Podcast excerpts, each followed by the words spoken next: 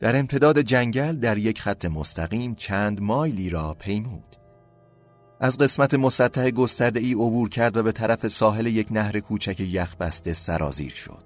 اینجا هندرسن کریک بود و فهمید تا محل تلاقی رودخانه ده مایلی فاصله دارد. به ساعتش نگاه کرد. ساعت ده بود. ساعتی چهار مایل راه آمده بود و حساب کرد ساعت دوازده و نیم به محل تلاقی رودخانه می رسد.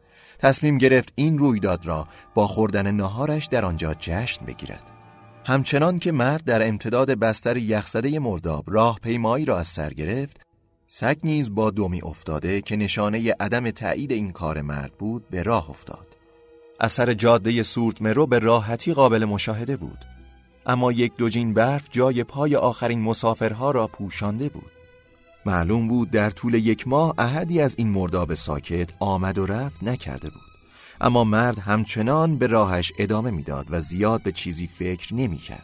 حتی به ناهاری که قرار بود در محل طلاقی رودخانه بخورد و ساعت ششی که باید در اردوگاه پیش رفقایش باشد.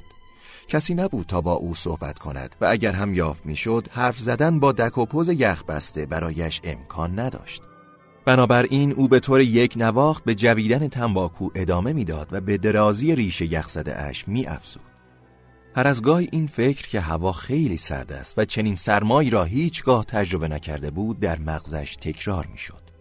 همچنان که می‌رفت گونه ها و دماغش را با پشت دستکش مالش می‌داد. این کار را بدون اراده با عوض کردن دستهایش انجام می‌داد. اما همین که از مالیدن گونه هایش باز می و از مالیدن دماغش دست می کشید دوباره کرخ و بیحس می شدند مطمئن شد گونه هایش را سرما می زند و از اینکه فکر یک پوشش برای در امان نگه داشتن دماغ و گونه هایش نکرده بود افسوس می خورد.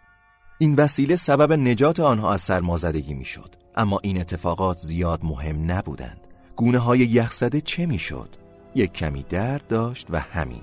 زیاد مشکلی جدی نبودند.